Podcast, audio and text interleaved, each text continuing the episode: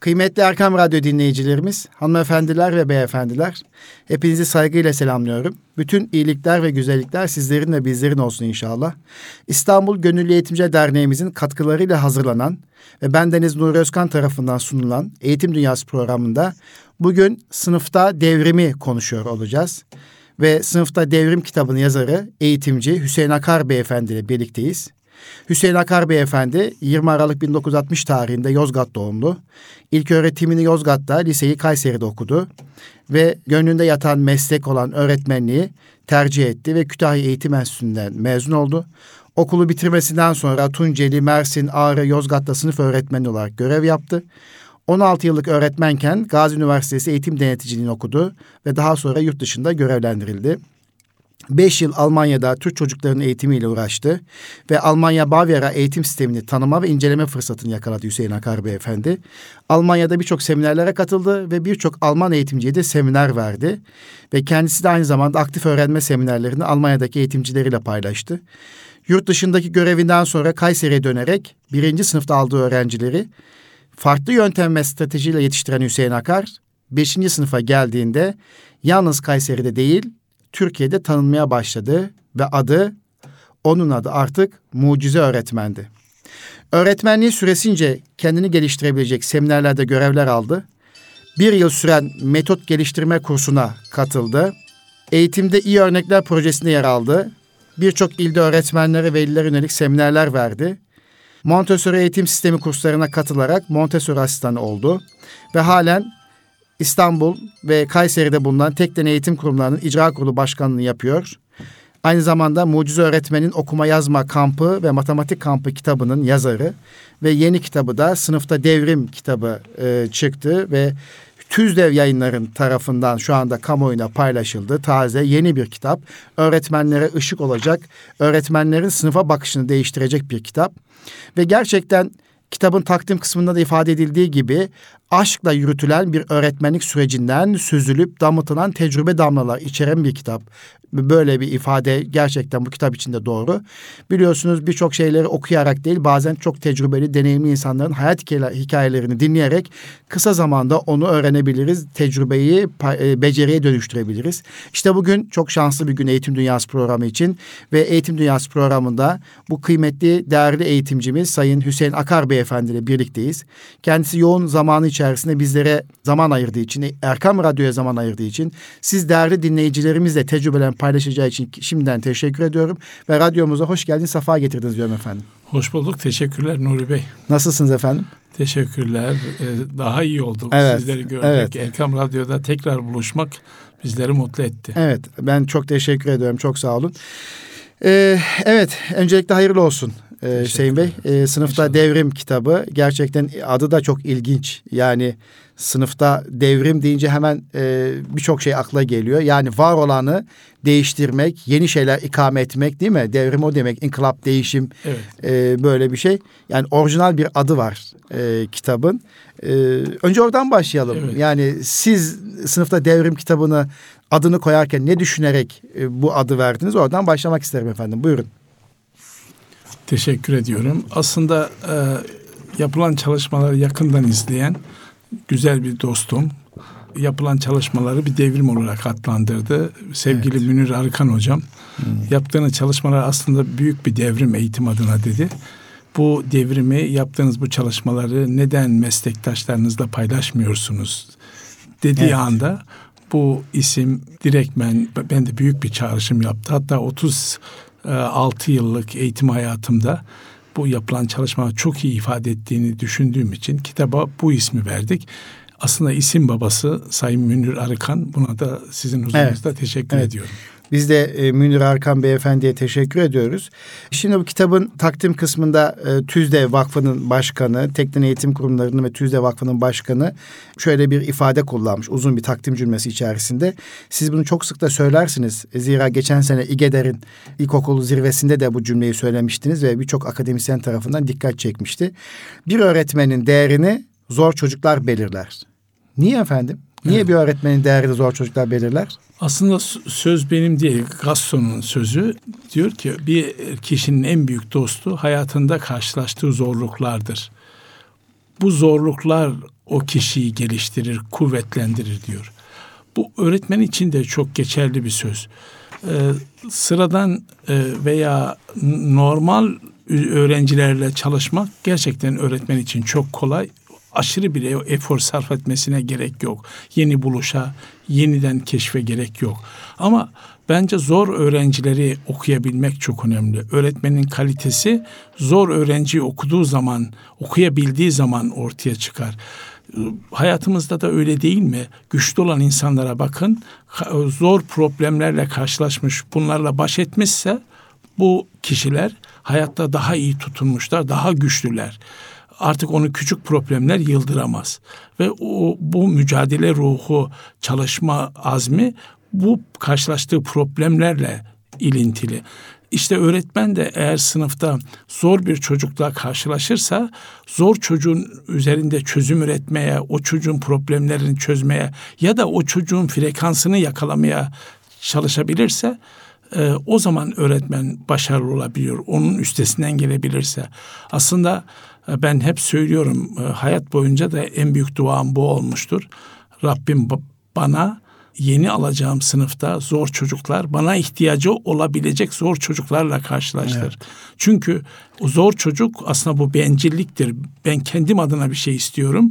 Çünkü zor çocuklar sizi geliştiriyor ya da öğretmenlik mesleğindeki mesafeni zor çocuklarla aldığın e, mesafe belirliyor. O yüzden evet gerçekten zorluklar, sınıfınızdaki zorluklar sizi başarıya götürüyor. Belki de bu kitap biraz onlar üzerine kurulmuştur ve o çocuklarla başardıktan sonra o çocukların üzerindeki ya da öğrenmesi kolay olan öğrenmede zorluk çekmeyen öğrencilerle işiniz çok kolaydır. Önemli olan evet. nasıl zor hasta doktorunu geliştirir, ona çözüm bulmak isteyen doktor ne kadar çok kendini o sahada geliştirirse zor çocuklar da sınıfta öğretmeni o denli geliştiriyor. O, sonra görüyorsunuz ki zor çocukların öğrenebildiği hatta çok büyük mesafeler aldığı zaman bunlar hiç de zor olmadığı frekans yakalandığı zaman anlaşılabiliyor.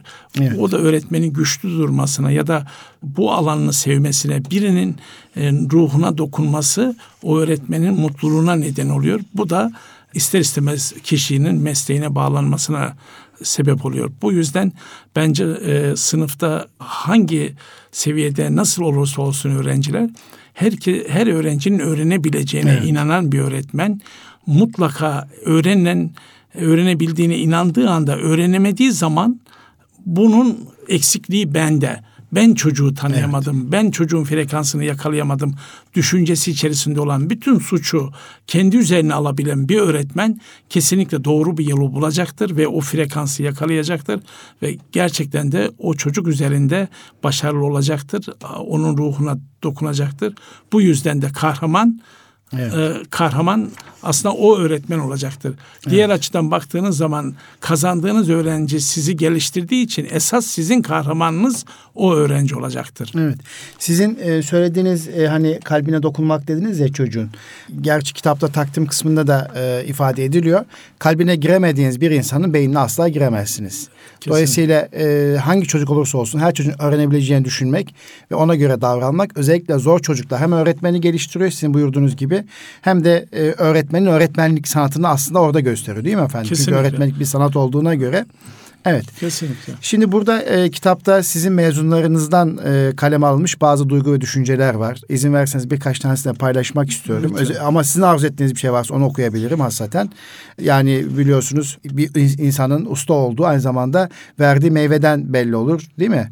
Yet ortaya koyduğu üründen belli olur. Sizin de yetiştirdiğiniz veya hayata hazırladığınız birçok öğrencileriniz e, sizinle ilgili duygu ve düşüncelerini kitaba yazmışlar.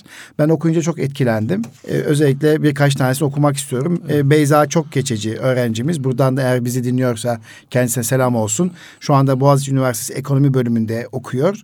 Ve sizin için ne yazmış? Demiş ki daha yazmayı öğrenirken dolma kalem vardı elimde. Tüm sınıfla birlikte. Üzerinde adımın yazılı olduğu bana ait bir dolma kalem. Çok önemli dolma kalem, kalemle eğitime başlamak? Evet bu arada tabii Hüseyin e, Akar Beyefendi gerçekten duygusal bir insan. E, öğrencilerinden anıları okuyunca e, duygulandı. İnşallah konuşmayı e, tamamlarız. Ben o zaman okuyayım siz daha sonra şey yapın. Duygu ve düşüncenizi paylaşın. Ancak çok şanslı bir insansanız sahip olursunuz böylesine. Tek bir çizgiyle çizmeliydim yanlışımın üstünü. Yani öğrenciniz de aynı zamanda bir şair gibi efendim böyle. böyle söylemişti öğretmenimiz. Karalamaya, gizlemeye çalışmaya gerek yoktu. Hatam orada gözlerimin önünde durmalı ve ben onun varlığını kabul edip ondan utanmadan yazıma devam etmeliydim. O sırada öğretmenim olan Hüseyin Akar ise karşısındaki altı yaşındaki bizi değil, belki de özgüven problemi yaşayacak, hata yapmak korkusuna adım atamayacak, yeniliklerden hep çekinecek gençliğimizi ve gelecek yetişkinliğimizi eğitiyormuş. Süper bir tespit. Yani bir dolma kalem üzerinden bir çocuğun hayatla ilgili bağlantısı o kadar böyle etkiledi ki beni. Yani hayatta insan hata yapar. Hatalarımızı silsek bile kaybolma şansı evet. yok. O bizde iz kalır. Dolayısıyla hataları farkına varmak için e, dolma kalem e, üzerinden sizin aynı zamanda nasıl bir değerler eğitim verdiğinizi vurgusunu yapmış. Neden e, yani dolma kalem sizin için çok önemliydi efendim? E, şimdi e, çocuklar tabii e, yazı çocuğun hayatında çok önemli yer tutuyor. Bütün evet. insanlığın hayatında yazı çok önemli. Zihnin formatlaması yazıyla oluyor. Eğer düzenli bir yazı alışkanlığına sahip olan öğrencinin hayatı düzenli oluyor. Hatta sorumluluk anlayışı, sanat anlayışı bence yazıyla e, veriliyor çocuğa. Evet. Bu yüzden çocuklar e, belki birinci dönem, birinci sınıfa başladıkları birinci dönemde onların el yapısına uygun bir kalemle, renkli kalemle başlıyoruz ama ikinci dönemden itibaren gerçekten Beyza'nın dediği gibi üzerinde kendi ismi yazılı, kendisine değer verildiğini hissettiren ve e, bu o dolma kaleminin onun hayatında önemli bir yer tuta, tutacak şekilde ona takdim ediliyor. Tabii bu takdim bile e, belli bir stratejiyle veriliyor. Ve dolma kalem çok kaygan biliyorsunuz sıvı olduğu için evet. mürekkep kayması daha kolay kağıdın üzerine. Bir kömür uçtan daha estetiktir dolma kalem. Ve e, dolma kalemde e, e, silme olayı yok. Si, kurşun kalem gibi silgi kullanma olayı yok. Evet.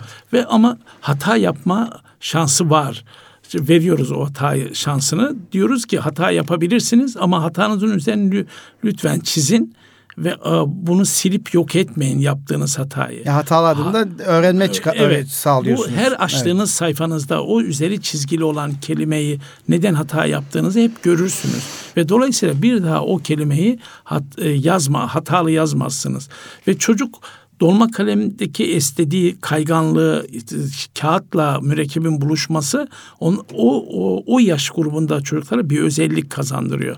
Ve çocuk e, dolma kalemi kullanırken kalın olması, kaslarının ya da parmaklarının çok ince olması dolma kalemi kavramasına daha kolay oluyor. Tabii şu anda bütün firmalar e, çocuğa uygun dolma kalem, yumuşak e, dokunması yumuşak dolma kalemler de üretiyorlar şu anda. O yüzden e, bence bütün eğitimcilere tavsiyem ya çocuk çocuğu kurşun kalemle buluşturmasınlar. Dolma kalemle buluştursunlar ve dolma kalemle elde edilen e, sonuç ve çocuktaki anlayış, estetik anlayış ve zihnin düzenlenmesine baktığınız zaman bu kitabın ileri bölümlerinde de yazı ile ilgili bir bölüm var. Evet. Ve gerçekten de çocuğa olağanüstü bir katkı sunuyor. Sadece yazının güzel olması, güzel öğrenmesi değil. Defteri düzenli tutan bir öğrencinin zihni düzenlidir. Evet. Karmaşık bir zihne evet. sahip değildir. Defteri düzenliyse öğrenmesi kolaydır. Ve e, tabii bu arada öğretmenlere de aynı zamanda bir mesaj vermek istiyorum. Evet. Tahtayı çok düzenli kullanması gerekiyor öğretmenin. Çünkü tahtayla çocuğun zihnini formatlıyorsun. Eğer böyle bir anlayış içerisinde olan bir öğretmen gerçekten e, güzel tahta kullanıyor, yazısı güzelse çocukların da yazısı güzel oluyor. Ve tuttuğu defterdeki düzen o çocuğun e, hayatındaki de düzeni oluşturuyor. Bu duyarlılık dönemde çocuk etkin oluyor. Düzene karşı duyarlı olan bu dönemde düzen fikrini oluşturabiliyorsunuz. Ama ileride yazıya önem ver, vermezseniz ikinci dönem ikinci sınıfın ikinci döneminden sonra karakter yazıya geçiyor. Evet. Çocuk hafif hafif. O yüzden bu dönüşü çok zor oluyor. O yüzden hatta ana sınıf öğretmenlerimiz yazı olayına kalemi tuttururken yazının öğrenciye neler katabileceğini çok iyi e, bilmeli ve buna göre de bir e, yazı düzeninin verilmeli. Çok evet. fazla ödevler de elbette yazıyı bozabiliyor. Şimdi e, anladığım kadarıyla bu kitabı e, hani tecrübeden damıtılmış bir eser dedik. E, bizi Erkam Radyo dinleyicilerimiz için özellikle eğitimci arkadaşlarımız için gerçekten e, bir mesleki tecrübeyi barındırıyor bir kitap. Bu kitap e, bir dolma kalemle eğitime başlamak. E, birinci sınıftayken çocuğun eline dolma kalemi verdiğinizde bir çocuğun e, mezun olan Beyza kızımızın ifadesiyle aynı zamanda hayata taşıdığı değeri de gördüğümüz zaman ne kadar önemli olduğunu bir kez daha fark etmiş oluyoruz. Şimdi başka bir öğrencimiz de öğrenciniz artık e, mezun ettiğiniz öğrenciniz Semanur Caner şu anda diş hekimliğinde okuyor veya mezun da olmuş olabilir. E, çok ilginç diyor ki sizin yetenek avcısı olduğunuzu ifade ediyor cümlesinde. Diyor kendimi hiçbir zaman başarısız, yeteneksiz hissetmediğim sınıfımızda hepimizi ayrı ayrı takip ederek her birimizin farklı yeteneklerini ortaya çıkartırdı.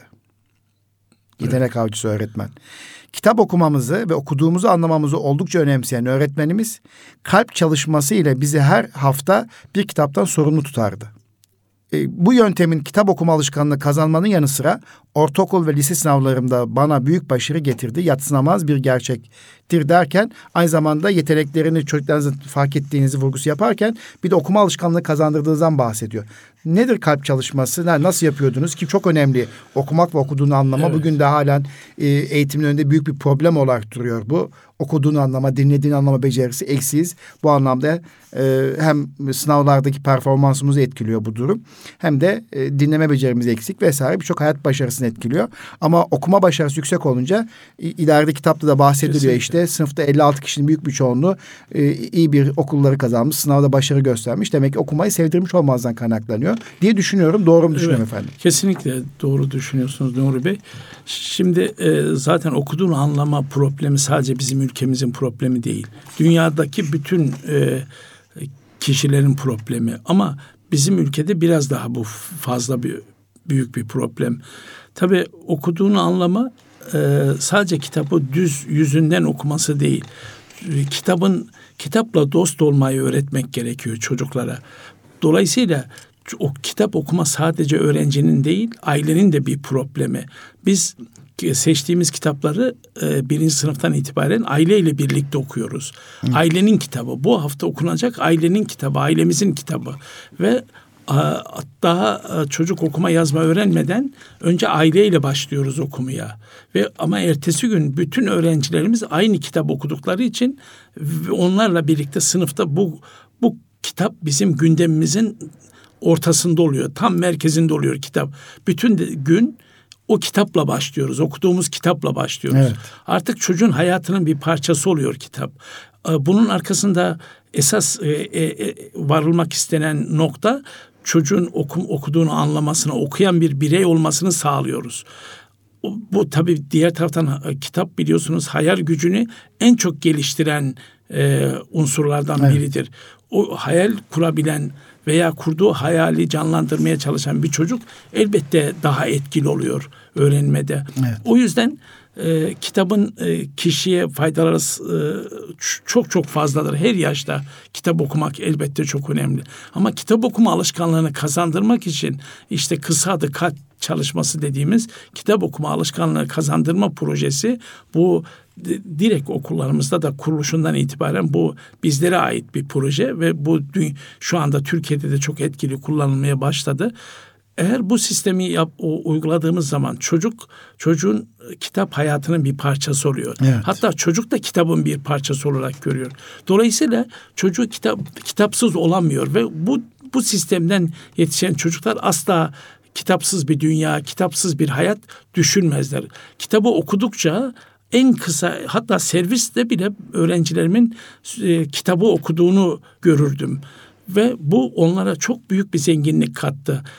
Bu zenginlik katmayı e, görünce tabii biz bu bu şeyi geliştirerek bu projeyi geliştirerek de uyguladık.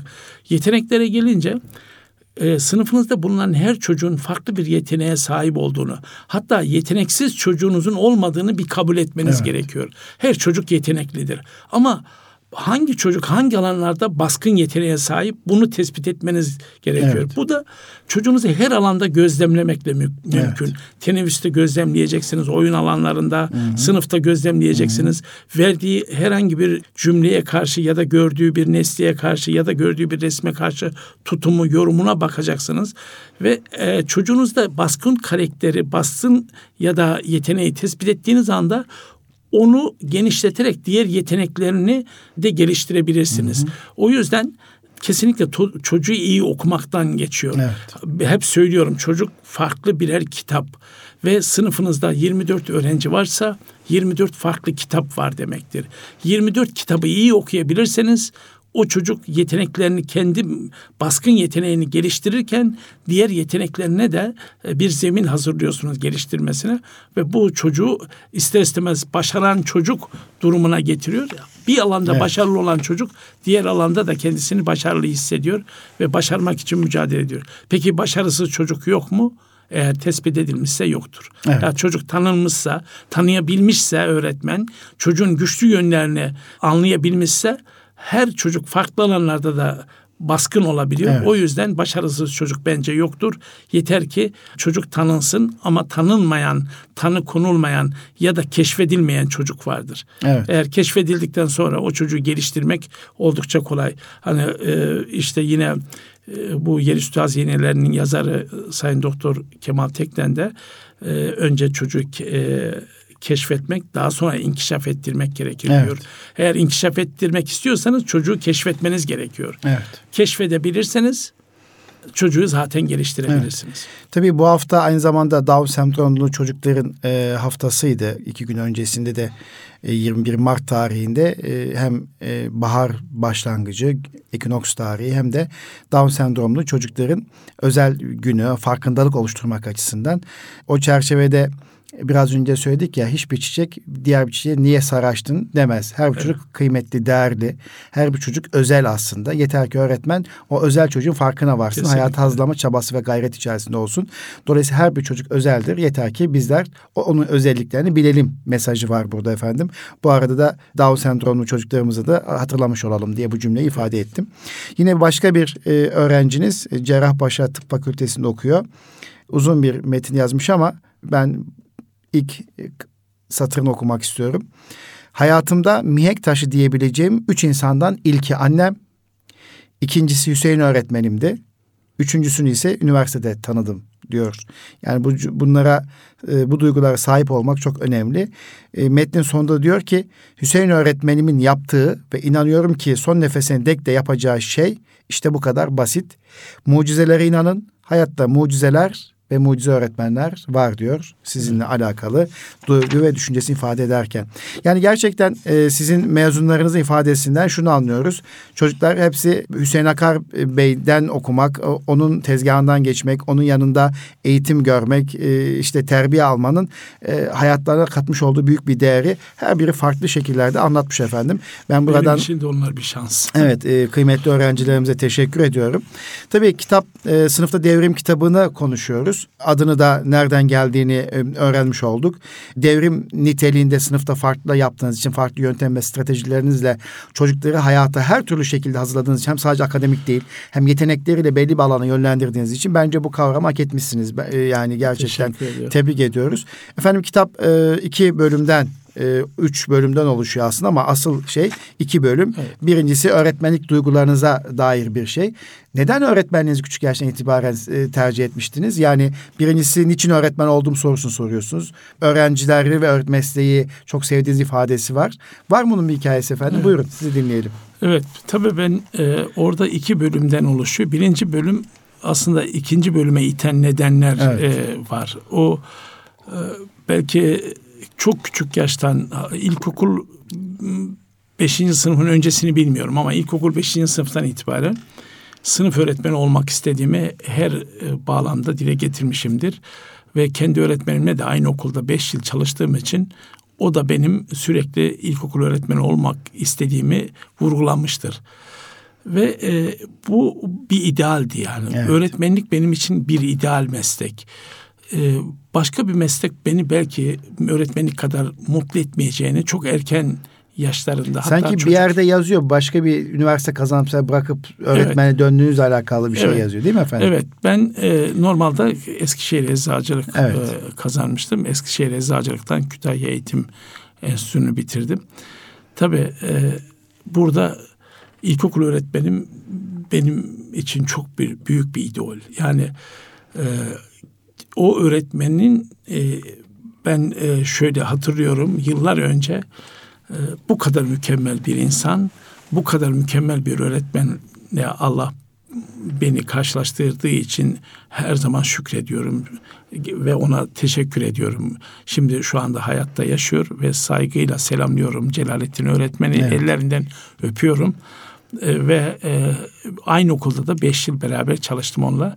Benim öğretmen olmama e, sağlayan, öğretmen olma isteğimi güçlendiren insana yakınlığıyla ve keşfedilmemiş bir çocuğu keşfederek ve sınıfın e, baş belası olarak adlandırılan öğrenci işte o öğrenci benim Hüseyin Akar'ı atla, öyle atlanan bir Siz çocuğu. zor çocuk muydunuz? Evet zor çocuktum ve e, sadece bir yıl okutan beni. Hmm. İlk dört yıl başka bir öğretmende ama ba- sınıfta görülmeyen hatta dörtten beşe torpille geçen eğer bu öğretmen bu öğrenciniz bu benim sınıfta beşe devam edecekse ben bunu sınıfta bırakacağım.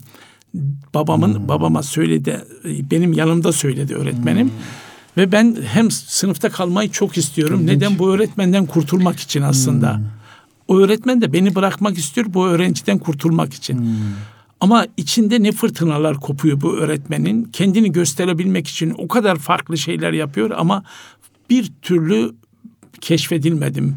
Keşfedilmeyi hep bekledim ama bir türlü keşfedilmedim. Hatta bunu kendi sınıf arkadaşımla da o zaman en en samimi olduğum arkadaşlar da sürekli görüşüyoruz. Ve bir yıl sonra bir yıl sadece beşinci sınıfta okutan bu öğretmen okumayı yazmayı bile doğru dürüst bilmeyen ve gerçekten de babanın gözünde o bu okuma yazma bilmeyen bir çocuk. Dörde gelmiş, beşe gelmiş daha okuma yazma bilmiyor. Böyle bir öğrenci bir yılda nelerin değiştirebildiğini o gücü gördükten sonra ben de bütün Hüseyin Akarları, zor çocukları tespit edip ve Celalettin Ayhan gibi bir öğretmen olacağım cümlesi adeta yani sadece beynime değil yüreğime bile kazılmıştı.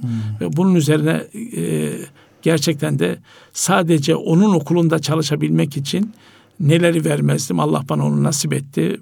Ben de öğretmen olduktan sonra aynı okulda beş yıl çalıştık. Ve o kadar doğru tanımışım ki öğretmen olduktan sonra bile o öğretmen odaları bir akademi gibiydi onun sayesinde. O kadar farklı bir öğretmendi ki işte böyle bizim o öğretmen odalarında onu dinleyen öğretmen arkadaşlarımız şu anda Türkiye'nin en iyi öğretmenleri açık ve net söylüyorum. Harika eli, eli öpülesi öğretmen oldular ama onların üstadı benim ilkokul öğretmenimdi. Ve beni e, bu hale getirebilmişse neden biz öğretmenler sınıfımıza gelen zor çocukları gerçekten bizde bize onları tanımamız için fırsat verilen o öğrencileri üzerinde neden çalışmayalım? Neden uğraşmayalım? Neden bir e, Celalettin Ayhan gibi olmayalım? Bu hep beni e, kafamda yer etti ve bu, bu bağlamda çalıştığınız anda siz de başka Hüseyin Akarlar tespit Evet. edebiliyorsunuz, keşfedebiliyorsunuz, geliştirebiliyorsunuz. Ve benim esas akademim, üniversitem, kitabım Celalettin öğretmen. Evet. Yani diyorsunuz ki ben öğrenciyken çok zordum. Zor çocuktum. Dördüncü sınıfa kadar daha ihmal edilmiş, yetenekleri keşfedilmemiş. Belki etiketlenmiş bir çocuktum. Ama beşinci sınıf Kesinlikle. öğretmenim beni keşfetti, beni hayata bağladı. Ve şu anda e, hayat başarısıyla ve girişimciliğiyle farklı bir noktadayım. Diyorsunuz öğretmeninize selamları gönderiyorsunuz. Minnettarlığınızı ifade ediyorsunuz. Diyorsunuz ki sınıftaki her bir zor çocuk aslında yeteneklerinin keşfedilmesi bekleyen çocuktur diyorsunuz. Doğru mu anlıyorum efendim? Kesinlikle. Evet. Yani o, o uygun bir frekans e, bekliyordur yani. Ço- o çocuklar e, aslında öğretmenin inancı biraz önce söylediğim gibi e, yüksekse her çocuğun öğrenebileceği inancını taşıyorsa eğer ben frekansı kuramayan benim diye üzerine alabiliyorsa bir noktada ona ulaşabiliyor. Yeter ki e, vicdanı rahatlamasın. Ya bu zaten zor bir çocuk. Bunun annesi babası da bunun zor olduğunu kabul ediyor. Annesi babası Deyip da öğretmen rahatlığa düşmesin. rahat rahat diyor. Diyor ki ya bu ben ben diyor aslında bu çocuk kimse tespit edemez. Bu çocuk bana geldiğinde de böyleydi. Zor bir çocuk. E, o öğretmeni rahatlatabiliyor. Vicdanı rahatlatıyor. Aslında bir başkasının keşfedemediğini siz keşfederseniz ya da siz üzerinde çalışır o çocuğa ulaşabilirseniz zaten siz güçlü bir öğretmensiniz. Sizin elinize gelen her öğrenciyi e, çözebilirsiniz. O yüzden e, bence hiçbir ümitsizliğe kapılmadan sürekli farklı frekanslarda yayın yapmaya devam etmeli öğretmen ki e, o çocuğu kazanabilsin. Tabii sınıf içi sınıf dışı görüşmeler çok önemli. E, bu, bunu yapabildikten sonra mutlaka insanız şu devirde biliyorsunuz hayvanlar bile olağanüstü eğitim e, Değil mi? verilebiliyor. Hayvanlar Evet. bile değişebiliyor. Hayvanları bile eğitilebiliyor. O zaman biz neden bu o, çocukları eğitmeyelim? Her çocuk eğitilebilir. Ama bazı çocuklar elbette sınıfın birincisi olacak değil. Ama bulunduğu noktayı tespit edip bulunduğu noktadan her e, kat ettiğiniz mesafe o çocuğa da güç verecektir. Öğrenmenin heyecanını, mutluluğunu o da yaşayacaktır. O onun da hakkı. Yeter ki bunu o mutluluğu ona e, onunla paylaşın ya da o, o noktaya getirin. O çocuk sürekli artacaktır. Bunun örneklerini sizlerle de zamanla konuşmuşuzdur. Yani hayatı boyunca çok geri olan öğrenciler, e, ortaokulda, lisede büyük dereceler yapan çocuklar var. Evet. Bu çocuklar işte e, bu mesafeyi aldıran öğretmenlerin elini öpmek isterim. O anlayış nasıl anlayış ki bu çocuğu hiç olduğu bulunduğu noktaya bakmadan onu kazanmak için efor sarf etmiş öğretmen ve kazanmış.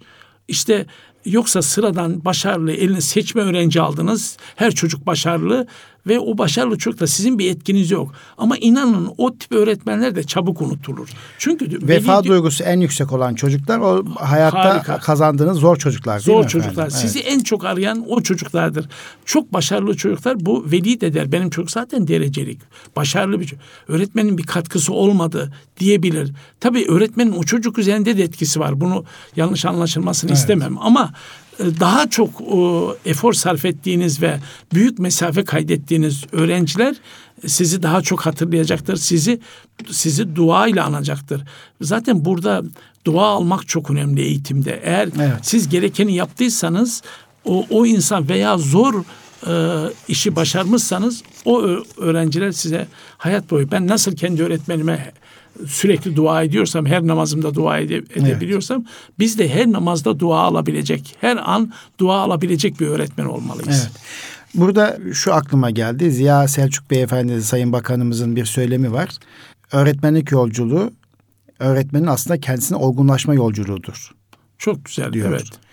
Ve siz de ilk ağrıya atandığınızı mesleğiniz açısından bir olgunlaşma süreci olarak tanımlıyorsunuz. Neden efendim? Şimdi e, Ağrıda yine, ne oldu? yine o aslında ilk görev yerim Tunceli, Tunceli mi? ama Tunceli'den sonra ağrıya Evet. ağrı olgunlaştırdı. Neden?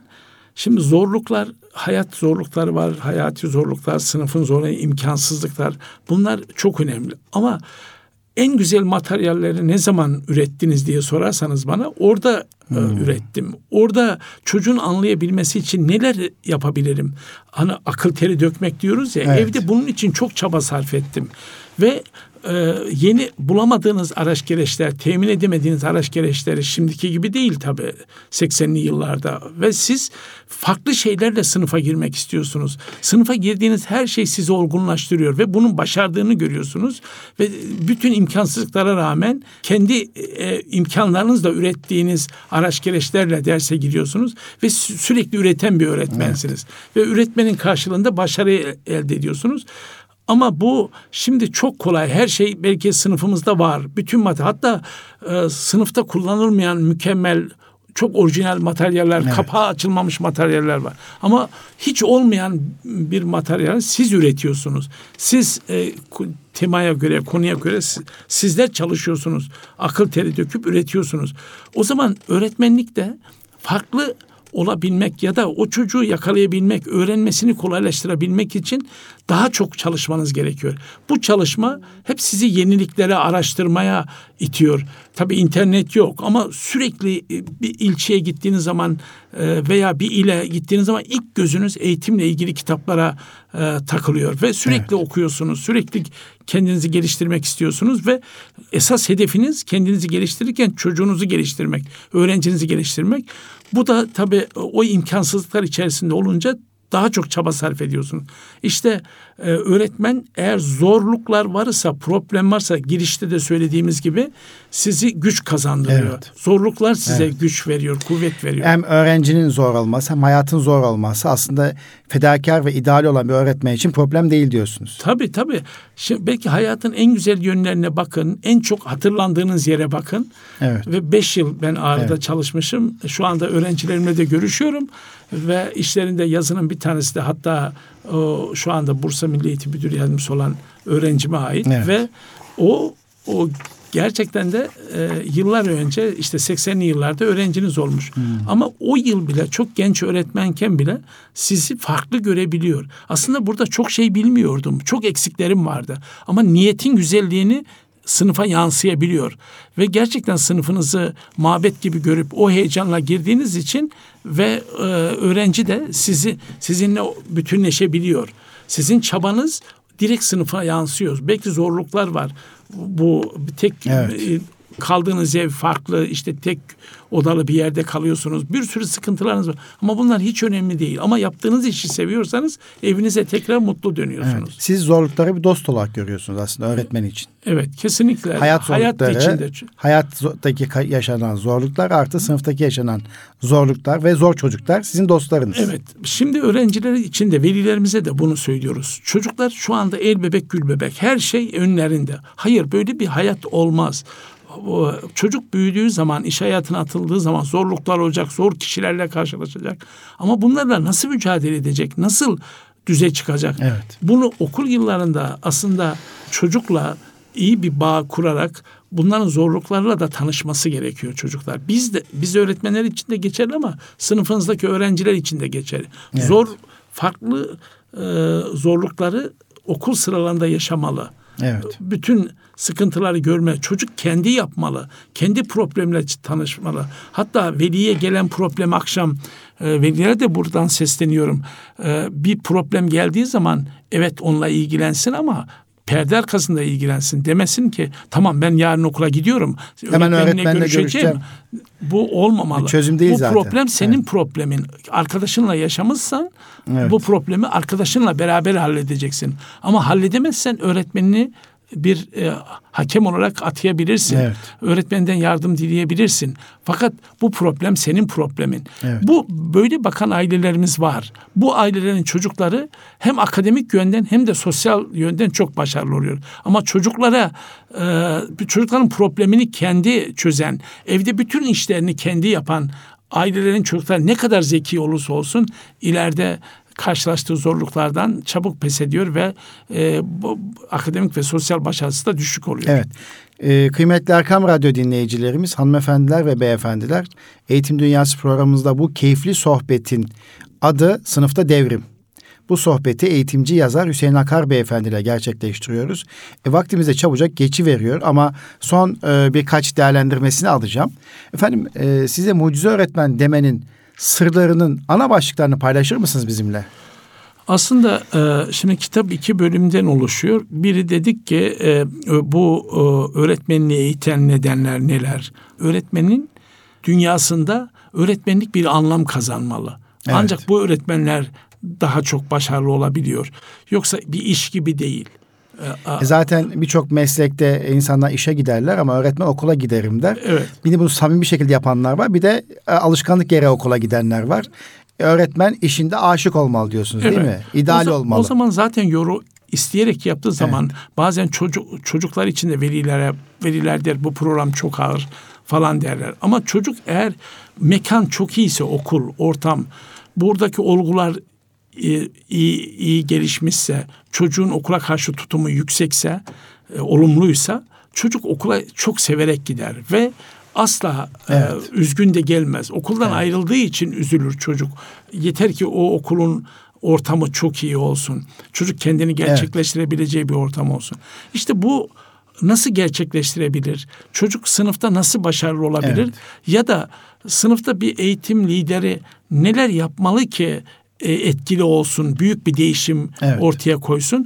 Bunun sırlarını anlatmaya çalıştık. 32 Evet. şart üzerinde durduk. Yani 32 İslam'ın şartları var ya böyle 32 farz gibi. Değil? Evet. O da 32 farz. bu fa- öyle haşa öyle değil de yani Öğretmenlik mesleğinin 32 esasları. Evet o 32 şimdi bu 32 şartı tek tek anlatmaya çalıştık. Ben neler yaptım veya bu noktaya gelirken veya sizin e, buyurduğunuz gibi mucize öğretmen ünvanını taşıyan neler yaptık ki farklı şeyler Evet. oldu. Aslında ben yaptığım şeyin çok normal herkes tarafından da aynı şeylerin yapıldığını biliyorum ben ama geldiğimiz noktaya baktığımız zaman e, ne farklı yaptık, neler yaptık ki çocuk e, başarılı olabiliyor veya her çocuğa ulaşabiliyorsunuz.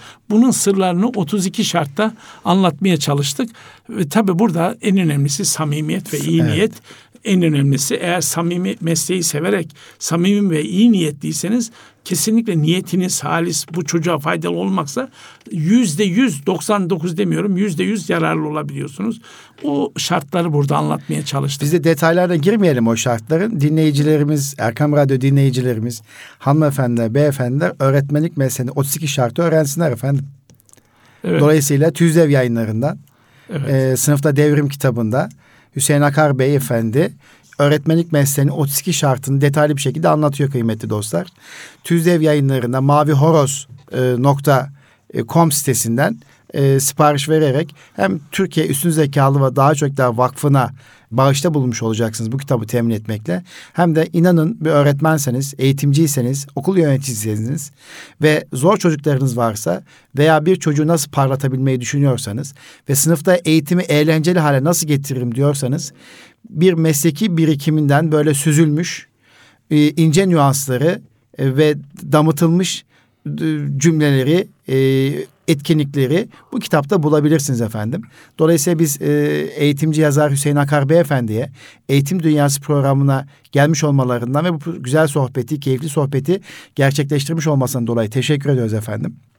Ben Son birkaç vurucu cümlenizi almak isterim. Ben tabii ayrıca beni mutlu eden şey şu. e, bu kitabın bütün gelirleri e, Tüzdev Evet. Vakfı'na Evet. bağışlandı. Çok teşekkür Evet. ederiz bu arada böyle bir sosyal sorumluluğu üstlendiğiniz için. E, tabii e, bu, bu, bu beni mutlu ediyor. Böyle bir katkıda bulunmak da beni mutlu ediyor. Diğer taraftan meslektaşlarımla bunu paylaşabilmek e, ayrıca mutlu ediyor. Tabii ben e, ba- diğer buna benzer kitapları okudum ve bana çok büyük katkılar sundu. Sunan değerli meslektaşlarım gibi onların yolundan giderek birikimi ve yaşantıları bir kitapla pa- paylaşmak istedik. Evet bundan sonraki elbette e, bir birkaç daha kitap çıkacak inşallah.